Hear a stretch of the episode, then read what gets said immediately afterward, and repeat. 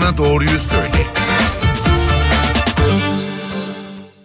NTV Radyo stüdyolarına hoş geldiniz. Doktor Bana Doğruyu Söyle programındasınız. Beyin ve beyin tümörleri üzerine sohbet edeceğiz bugün. Stüdyo konuğumuz Acıbadem Maslak Hastanesi Beyin ve Sinir Cerrahisi uzmanı Profesör Doktor Zafer Berkman stüdyomuza hoş geldiniz. Hoş bulduk.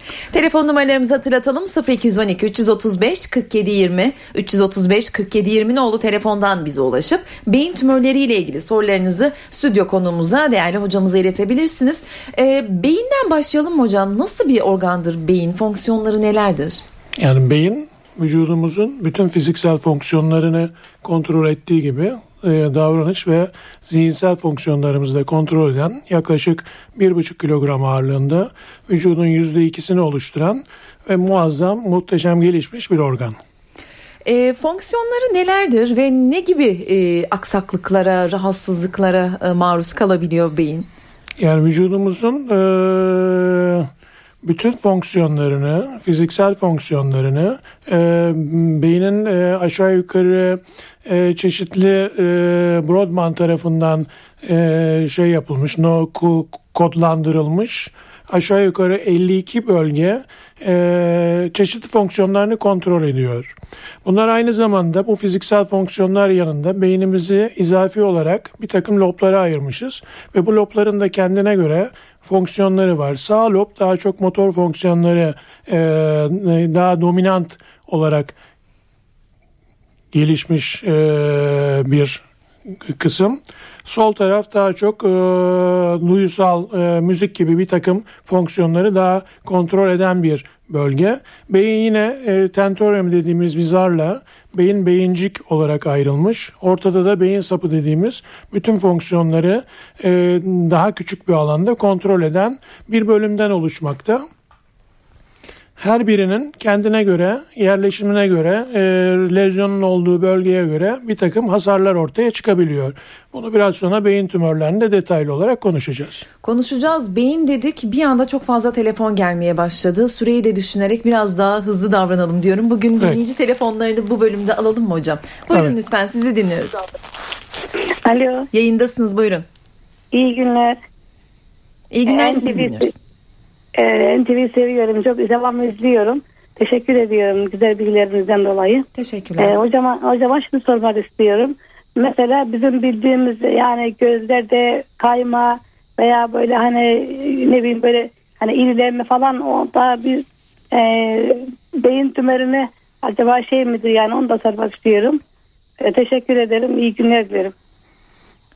Tabii. Ee, gözde kaymada yapabilir. Özellikle beyinde yer kaplayan diğer patolojilerde olduğu gibi beyin tümöründe de kafa içi basıncı arttığı zaman gözümüzü özellikle dışarı doğru e, hareket ettiren sinirde hasar olup e, bir tarafa doğru hareket ettirme kısıtlanabilir.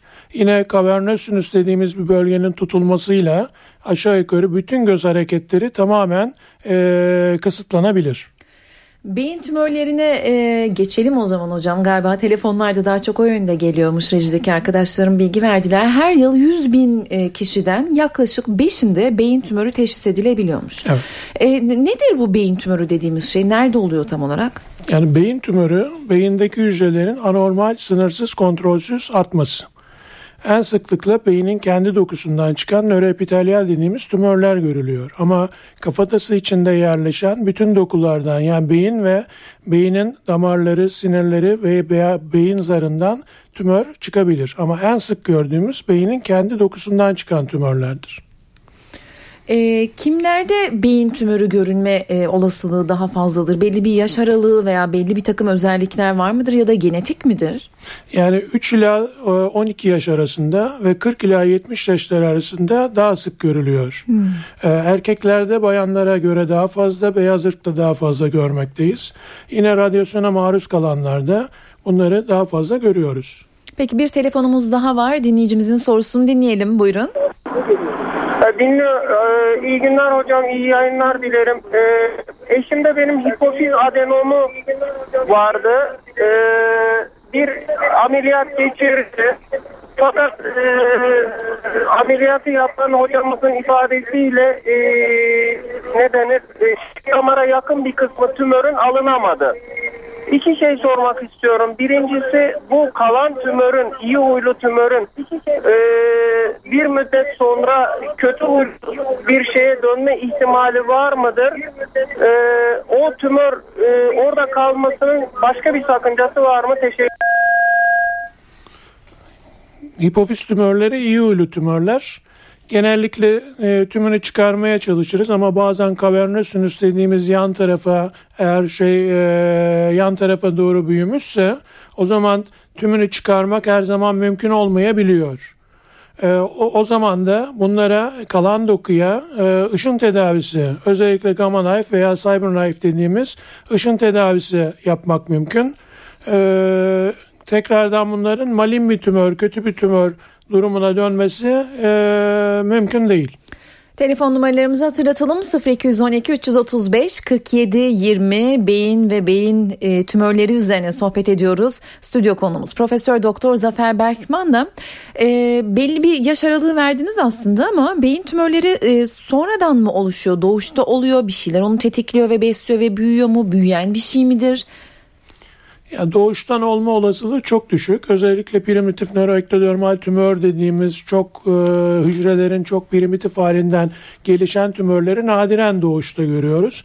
Ama en sık gördüğümüz aralık bu söylediğim gibi yani çocukluk düzeyinde 3 ila 12 yaş, erişkinlerde de genellikle 40 yaşından sonra ileri yaşa doğru çıktıkça daha artıyor. Tamam. Ee, Neden oluştuğunu soracağım hocam ama bir dinleyicimiz tabii. daha var. Önce onun sorusunu alalım. Buyurun lütfen yayındasınız. Radyonuzun sesini kısar mısınız? E, merhabalar. Buyurun. E, merhabalar. E, benim e, benim eşim de e, doğum yaptı da Şihan sendromu vardı. E, bu her doğumda tekrarlayan bir şey mi yoksa hani sadece bu doğuma özgü bir şey mi olacak? Hayır her doğumda tekrarlaması mümkün değil. Yani bu defaya mahsus olmuş ama takip edilip yine dikkatli olmak lazım. E, beyin tümörleri neden nasıl oluşuyor hocam? Yani bugünkü bilgilerimiz dahilinde hala bilmiyoruz ama yorumlar yapıyoruz. Yani bugün bildiğimiz en fazla şey kromozomlar üzerindeki genlerin hasarlanmış genlerden kaynaklandığını düşünüyoruz. Süpresör genler ve onkojen genler var. Genellikle bunları kontrol eden süpresör genlerin herhangi bir şekilde fonksiyonunu görememesi, onkojen genlerin aktif olması veya işte bu hasarlanmış şeylerin bir takım bölünmeyi kontrol eden genlerin bunların e, kontrolden çıkması, tamiri yapamaması veyahut işte tamir e, süresi geçmiş artık bunların ölmesi gereken apoptoz dediğimiz şeyin olmaması nedeniyle hücrenin aşırı artması sonucu oluyor. Veya immün sistemin baskılanması nedeniyle bir e, patolojik bir hücrenin yok edilmesi lazımken immün sistemin baskılanması nedeniyle bu hücreler çoğalabiliyor. Veyahut da bir takım büyüme faktörleri var. Özellikle vasküler endotelyal faktör dediğimiz damar e, aşırı damar yapımıyla giden bu e, faktörlerin artması sonucu oluyor. Ama bunun yanında bildiğimiz işte travma çok nadiren menenjom dediğimiz tümörde etken veya viral nedenlerle olabiliyor. Radyasyon nedeniyle olabiliyor. Bugünkü bilgilerimiz dahilinde cep telefonu yapıp yapmadığı ile ilgili kesin bir bilgi yok. Hı. Sigaranın da yine tamamen etken olup olmadığını tam olarak bilmiyoruz. Ama bunlar daha sonra ileride araştırılarak tamamen e, çıkarılması lazım gereken nedenler. Belirtilerinden de bahsedelim. Az önce bir dinleyicimiz sordu gerçi. Kusma, baş ağrısı, konuşma bozukluğu genelde acaba beyinde tümör var mıdır diye bize düşündüren e, belirtiler diyelim. Ne zaman halbuki beyin tümörünü düşündürmeli? Nerede ağrı olması, nasıl ağrı olması hmm. gerekiyor? Yani baş ağrısı, bulantı, kusma diğer bir takım hastalıklarda da özellikle migren gibi, e, menenjit gibi veya bir takım işte e, tansiyon yüksekliklerinde, e, bir takım kanamalarda bunları görebiliyoruz. Ama eğer baş ağrısı son zamanda vasfı değişen ve devamlı olan bir baş ağrısı, özellikle sabahları olan bir baş ağrısı veya fışkırır tarzda devam eden bir kusmayla giden baş ağrılarında hele hele eşlik eden diğer belirtiler varsa bir tarafında kuvvet kaybı gibi e, ve diğerlerini biraz sonra konuşuruz. E, onlar da mutlaka e, bir beyin tümörü. Daha doğrusu her baş ağrısında akla getirilmeli ama e, diğer nedenleri de mutlaka e, araştırmamız lazım. Diğer nedenler nelerdir hocam? Daha doğrusu belirtiler. Şimdi şu, ha, e, diğer nedenler şimdi e, bir beyin tümöründe bir genel belirtiler dediğimiz baş ağrısı, bulantı, kusma, e, işte e, şaşılık, e, nöbet gibi bir takım belirtiler var. Yani bunu bir apse veya bir beyin kanaması gibi belirti şey, beyinde yer kaplayan lezyonlar da yapabildiği gibi bunun yanında e, eşlik eden yani beynin e, önünde beynin özellikle ön lobunda kişilik değişikliği, beynin ne bileyim sol tarafında konuşma merkezlerinin olduğu yerde konuşma değişiklikleri, beynin arka tarafında görme merkezi var. Bu bölgenin etkilenmesiyle bu bölgede veya bu e, lokalizasyonda yerleşmiş tümörlerde bu belirtileri görürüz. 0212 335 47 20 telefon numaralarımızı hatırlatalım tekrar dinleyicilerimiz için. 335 47 20 nolu telefondan bize ulaşıp stüdyo konuğumuz Profesör Doktor Zafer Berkman'a beyin, beyin tümörleriyle ilgili sorularınızı iletebilirsiniz.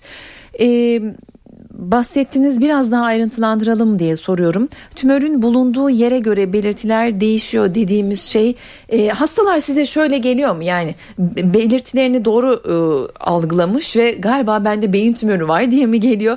Bu ağrıların farklılığını bilmeleri mümkün mü? Beyin tümörü neredeyse ağrı nasıl olur gibi bir bilgi hastanın e, sürecini hızlandırır mı? Yani şöyle çok uzun süreli baş ağrıları hastaları korkutuyor. Veya da eskiden migren bile olsa bilse bile yani o vasfı değiştiği zaman hastaları korkutuyor. Dolayısıyla onlar bize başvuruyorlar.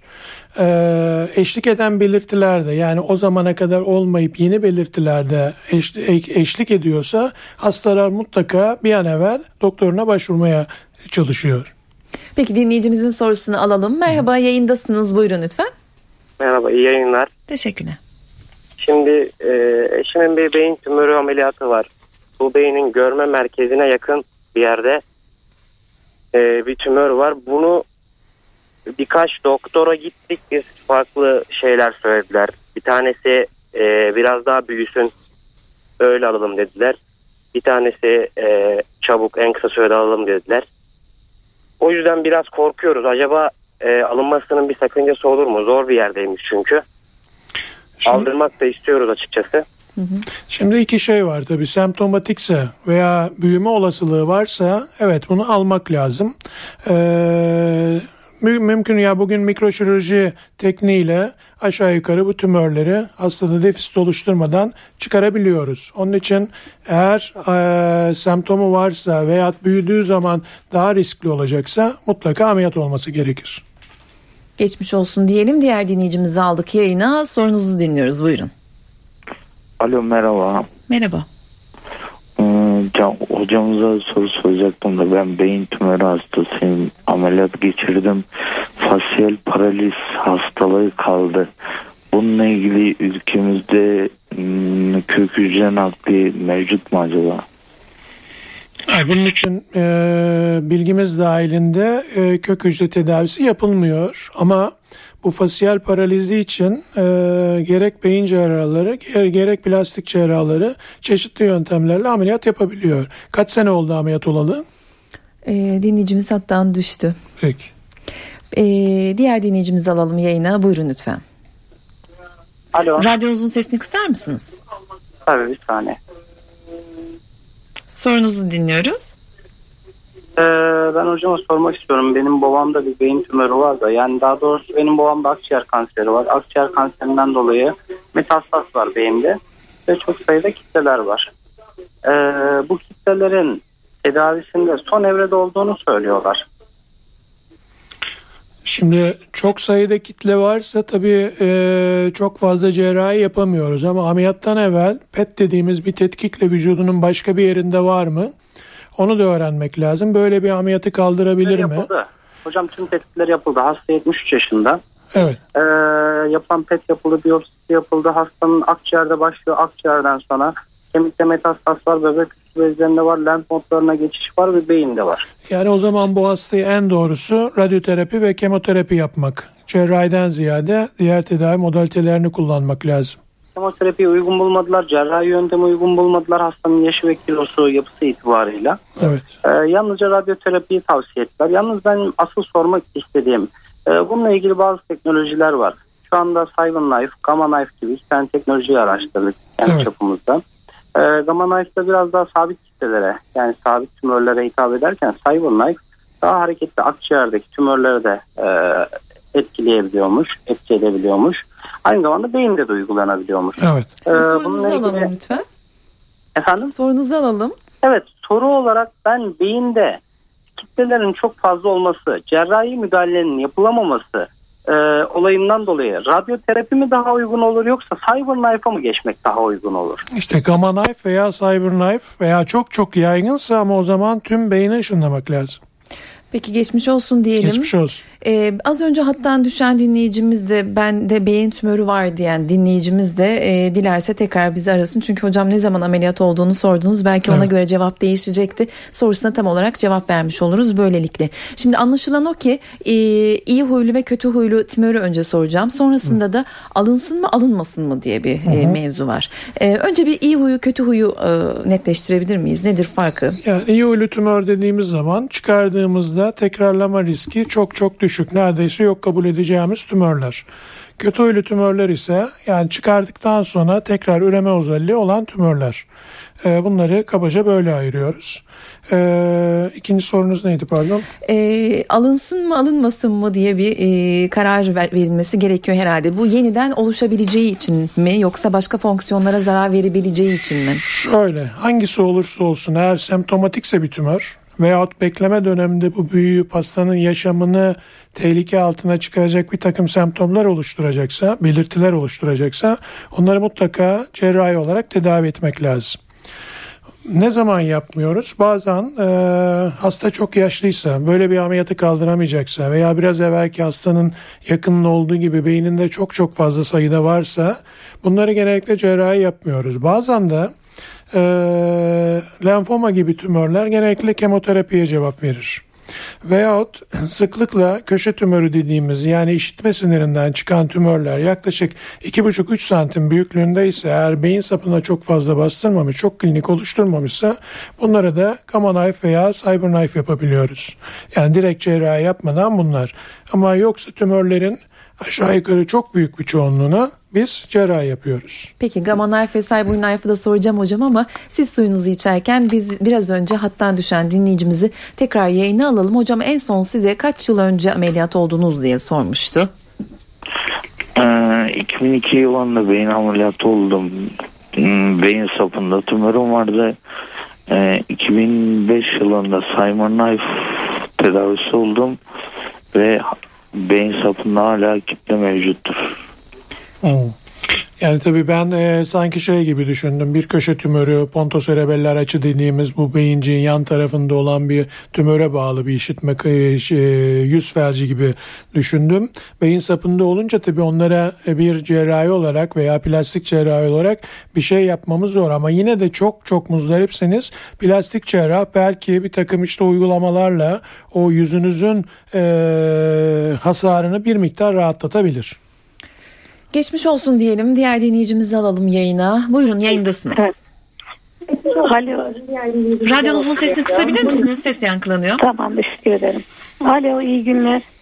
Hı buyurun. Ee, ben hocama teşekkür ediyorum. Doktorları ben seviyorum hele de beyin doktorlarım mükemmel teşekkür ediyorum. Onlara başarılar diliyorum.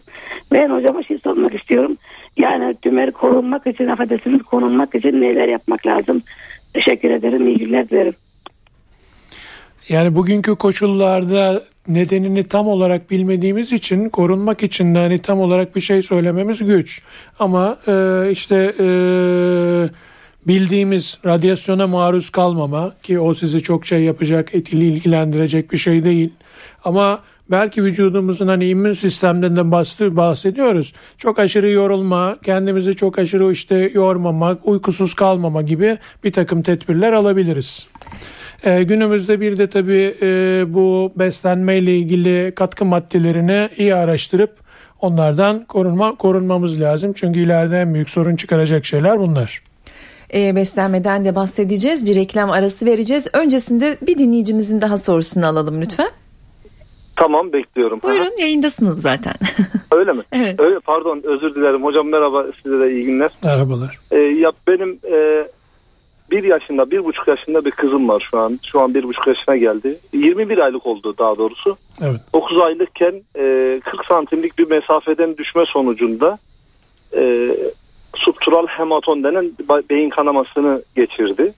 Evet. E, aynı zamanda üstünde su çiçeği vardı. İşte akut subtural hematon oldu dediler. E, ikisi birleşti. İşte havale geçirdi filan. Sonra ameliyatını yaptırdık hocam. Yaptılar yani acil bir şekilde. E, sonraki filmlerde ben şimdi en son çektiğimiz filmden de bahsedeceğim. Beyninde 18 milim sağ lobda e, beyin küçüklüğü yani ismini hala söyleyemedik yani nedir anlayamadık. Beynin sağ lobu küçük kalmış doğuştan. Ona bağlı buldular en son. Ee, bir su birikmesi oldu. Bir sefer diren taktılar, suyunu boşalttılar. İşte dediler artık e, tarlaya döner açmayalım bu beyni bir daha filan oldu.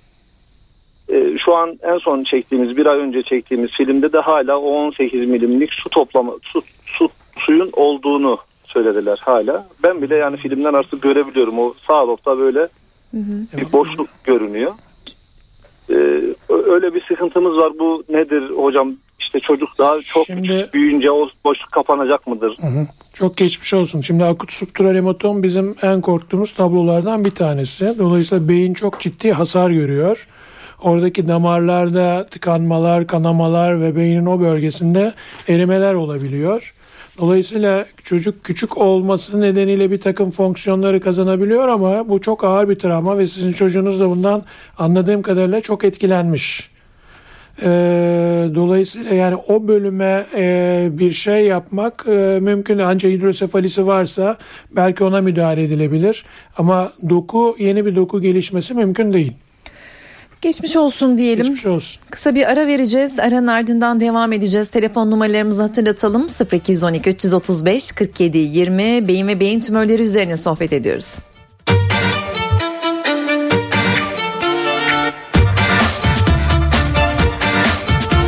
Doktor bana doğruyu söyle devam ediyor. Doktor Bana Doğruyu Söyle programındasınız. Ben Öykü Özdoğan. Stüdyo konuğumuz beyin ve sinir cerrahisi uzmanı Profesör Doktor Zafer Berkman ile beyin ve beyin tümörlerini konuşuyoruz. E, tedavi yöntemlerinden bahsedelim mi hocam? Çünkü son 10 dakikamız e, bahsettik birkaç telefonda değindiniz ama tedavi yöntemlerinin başlıklarını atabilir miyiz? Peki hasta yatağını koyduktan sonra biz bir takım tetkikler yapıyoruz. MR ve tomografi çekiyoruz. Lezyonun yerini tespit ettikten sonra da bunu tedavi bunun için bir tedavi planlıyoruz. Tedavi için yapılacak şeyler bir cerrahi. Cerrahide de ya biyopsi yaparsınız ya tümörü tamamen çıkarmak üzerine bir yaklaşım yaparsınız. Ondan sonra eğer bu tümör kötü huylu bir tümörse yani yeniden büyüme özelliği varsa radyoterapi, kemoterapi ilave edersiniz.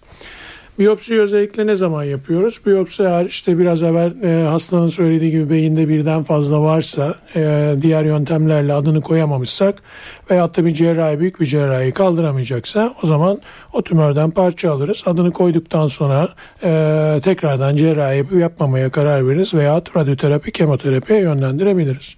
Yoksa tümörlerin çok büyük bir kısmını cerrahi yaklaşımla çıkarıyoruz. Bazen çıkaramadığımızda da iyi huylu tümör bile olsa o zaman radyoterapi gündeme geliyor. Ee, şey olursa eğer bu büyüme özelliği varsa e, mutlaka radyoterapi artı kemoterapi ilave ediyoruz. Bazısında sadece radyoterapide kalabiliyoruz. 0212 335 47 20 telefon numaralarımız ve dinleyici sorularını almaya devam ediyoruz. Hocam siz de lütfen kulaklığınızı takın. Merhaba yayındasınız. Ee, iyi günler. İyi günler. Benim benim hocama sorum şudur. Ben yemeklerden sonra mesela baş ağrısı böyle demin basınçla ilgili hocam bir şeyler anlattı. Ondan dolayı sordum. Başım böyle e, yemek yedikten sonra böyle e, basınç demişti. Böyle gözlerim sanki böyle şakaklarım ben böyle fışkırıyor böyle bir baş ağrısı fışkırıyor. Doktora gittim. Ee, e, beyin filmi çektikten sonra adam bana hoca bana dedi ki sinirsel. Sadece bunları söylediler. Yani tabii konumuz beyin tümörü ama tetkikleriniz yapılmış. Bu söylediklerinizin beyin tümörüne ilgisi yok. Ee, tabii diğer baş ağrılarının hepsini mutlaka meslektaşım taramıştır. Onun için bir yere e, şey yapamadığı için, e, yerleştiremediği için bunun psikolojik olma ihtimali yüksek demiştir. Geçmiş olsun diyelim ve ekleyeceğiniz bir şey yoksa hocam. Hayır çok Tamam. teşekkür ederim. Peki diğer dinleyicimizi aldık. Buyurun sorunuzu alalım. Hocam iyi günler. İyi günler. Hocam ben 96'da beyin tümörüne ameliyat oldum. Evet. Ee, bir de 96 99'da oldum. Evet. Timur'u iyi huyluymuş ama tabii gözlerimi kaybettim ben. Ameliyattan önce gözlerimi kaybettim. Ameliyattan önce mi oldu onlar? Ameliyattan önce gözlerimi kaybettim. Evet. E, tümörünüz, geç kalmış. Tümörünüz çok büyüktü muhtemelen. Büyük, büyükmüş evet. Hı hı. Bir ceviz kadar falan var, var dediler. Evet. Yani o iki neden o iki nedenle olabilir. Ya ameliyattan önce çok e, işte geç kaldınız. Kafa içi basıncı arttı. Ona bağlı görme sinirleri baskı altında kaldı. Veyahut da Evet. tümörünüz direkt görme sinirlerine bastı. Ona bağlı olabilir. Tabii çok uzun süre geçmiş. E, Evet. Onun için e, beyin tümöründe erken tanı her zaman esas bizim için de ne kadar erken Evet, tanı konursa bizim başarı oranımız artıyor. Tabii sizin de iyilik oranınız artıyor. Peki hocam bu gözden tekrar gelme imkanı yok değil mi? Hani bu doktor verirseydi ama Çok uzun süre geçmiş. Yani onu tabii e, biraz zor gibi görünüyor. Geçmiş olsun diyelim ve diğer dinleyicimizi alalım yayına. Buyurun lütfen. Yayındasınız buyurun. Tamam. E, Buyurun sorunuzu dinliyoruz. Ee, benim eşim cep telefonunu çok kullanıyor. Kafasında bir e, alo. Dinliyoruz. Yayındasınız. Yayındasınız evet. Tamam iyi günler. Eşim e, cep telefonunu çok kullanıyor. E, beynin kafasının arkasında bir şişlik var. Bu Yani cep telefonu ile ilişkili olmayabilir ama bugün cep telefonu ile ilgili çok ciddi araştırmalar var. İleriki yıllarda ne kadar etkilediği çıkacak ama bugün ispatlanmış beyin tümörü yapıyor diye bir e, araştırma yok. Ama çok ciddi araştırılıyor. E, bir takım sonuçlar var. Özellikle hayvan çalışmalarında bu gösterilmiş etkilediği bir takım yerlere hasar verebileceği ama şu anda e, kanıtlanmış olarak yani kanıta dayalı tıpta bunun e, karşılığı yok. 0212 335 47 20 telefon numaralarımız. Hocam cerrahi müdahaleden sonra iyi huylu kötü huylu e, fark ediyor mu? Gerçi onu da soralım. Hastayı neler bekliyor? Hastada bir takım başka değişiklikler oluyor mu? E, diye sorayım. Şöyle iyi huyluda sonuçlarımız çok çok daha iyi tabii. Yani tümörü çıkardığınız zaman mevcut bulguları neredeyse tama yakın düzeliyor. Ee, ameliyattan sonra bizim e, belli bir süre e, hastayı epileptik nöbetlerden korumak amacıyla verdiğimiz e, bir ilacımız var. Birkaç zaman sonra hastanın kliniğine bağlı. Eskiden nöbetle gelmemişse daha kısa sürede, önceden nöbet öyküsü varsa biraz daha uzun süre tutup ilacını kesiyoruz. E, ameliyatta en önemli şey hastaya zarar vermemek. Yani mümkün olduğu kadar hastayı mevcut durumundan iyileştirerek çıkarmaya çalışıyoruz. Tabii ki komplikasyon oranları var. Yani lokalizasyonuna göre bir dolu yerde tümörün yerleşimine göre lokalizasyon tü- tümörün yerleşimine göre bir takım hasarlar olabiliyor. Ama kötü huylu tümörlerin bir kısmı zaten hasar yaparak geliyor. Mevcut gelişmiş hasarı yani beyin dokusunu hasarlayarak gitmiş bir vakada tekrar onu döndürme şansınız çok düşük oluyor. Onun için tümörü ne kadar küçük yakalarsanız o kadar hasta için de sizin için de daha iyi oluyor. Peki son 4 dakika dinleyicilerimizden sorularını çok hızlı sormalarını ya da kısa rica edeceğim. Buyurun lütfen. Evet. Çünkü ne kadar küçük Yayındasınız. soruyorum. Radyonuzun sesini kısar mısınız yalnız? Tabii sıstım. Buyurun şimdi. Ee, benim e, 13 e, aylık bir oğlum var. Beyin tümörü tespit edildi. E, sol e, eli ve sol ayağı şu anda işlevsiz. Gazi Yaşargil hocama götürdük. E, herhangi bir e, yapacak bir şey olmadığını söyledi şu anda kendisi. E, radyoterapiye başladık bu arada. E, yani e, radyoterapiyle bir ümit var olmalı mıyız? E, yoksa yani Mu- Yapacak bir şey yok. mu- muhtemelen beyin sapında yerleşmiştir. Eğer ponsta yerleşmiş bir tümör muhtemelen tahminim. O bölgede difüz bir tümörse o ona cerrahi yapamıyoruz. Ee, ki hocam bunlar en tecrübelilerden biridir. Ee, radyoterapi mutlaka uyguluyoruz. Tabi radyoterapiye her tümörün verdiği cevap farklı. Şu anda sadece onun yapılıp göz- gözlenmesi lazım. Diğer dinleyicimizi alalım. Kısaca sorunuzu dinliyoruz. Tabii iyi, iyi günler, iyi yayınlar diliyorum ben. Ee, hocam benim başım çok aşırı derecede ağrıyor ve burnumdan sarı bir akıntı geliyor. Acaba onun nedeni nedir onu soracağım. Şimdiden teşekkür ederim. Öncelikle burnunuzdaki akıntının bir kulak burun boğaz tarafından değerlendirilmesi lazım. Burnunuz kökenli mi yoksa beynin altındaki kemikte bir hasar mı var? Orada bir zarda bir hasar mı var? Oradan mı su geliyor? Ona bakmak lazım.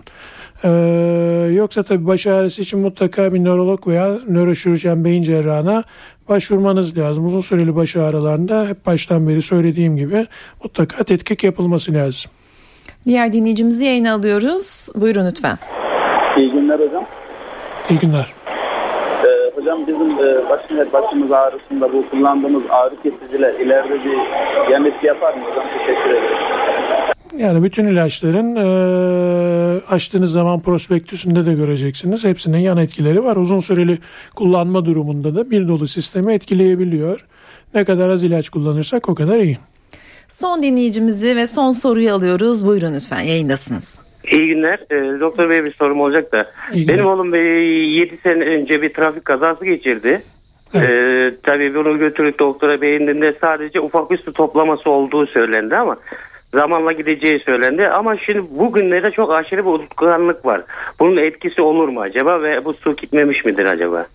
E tabi kontrol yaptırmanız lazım. Yani kontrol çekilecek bir em Sonuna geldik hocam. Birkaç cümleyle ameliyat sonrasında nelere dikkat etmeli beyin tümörü ameliyatı olan kişiler? Yani ameliyat sonrasında bütün ameliyat olmuş hastalar gibi bir nekaat dönemi var. Mutlaka dinlenmeli. Ee, hemen e, aktif olmamalı.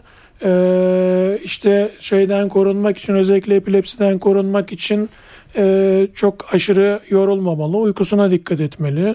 Çok uzun süreli yani günümüzde artık e, bilgisayarların bu grid sistemi çok fazla şey değil. Eskiden etkilendi, etkilediğini düşünürdük. Epileptik odak yarattığını düşünürdük ama yine de uzun süreli e, şeye bilgisayara bakmamalı. Televizyonu uzaktan izlemeli. E, mümkün olduğu kadar sağlıklı beslenmeli. Bunlara dikkat ederse e, daha iyi olacaktır. Çok teşekkür ediyoruz yayınımıza katıldığınız ederim, için.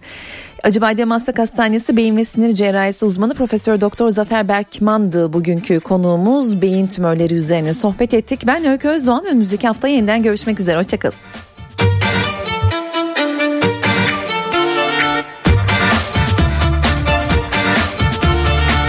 Doktor bana doğruyu söyle.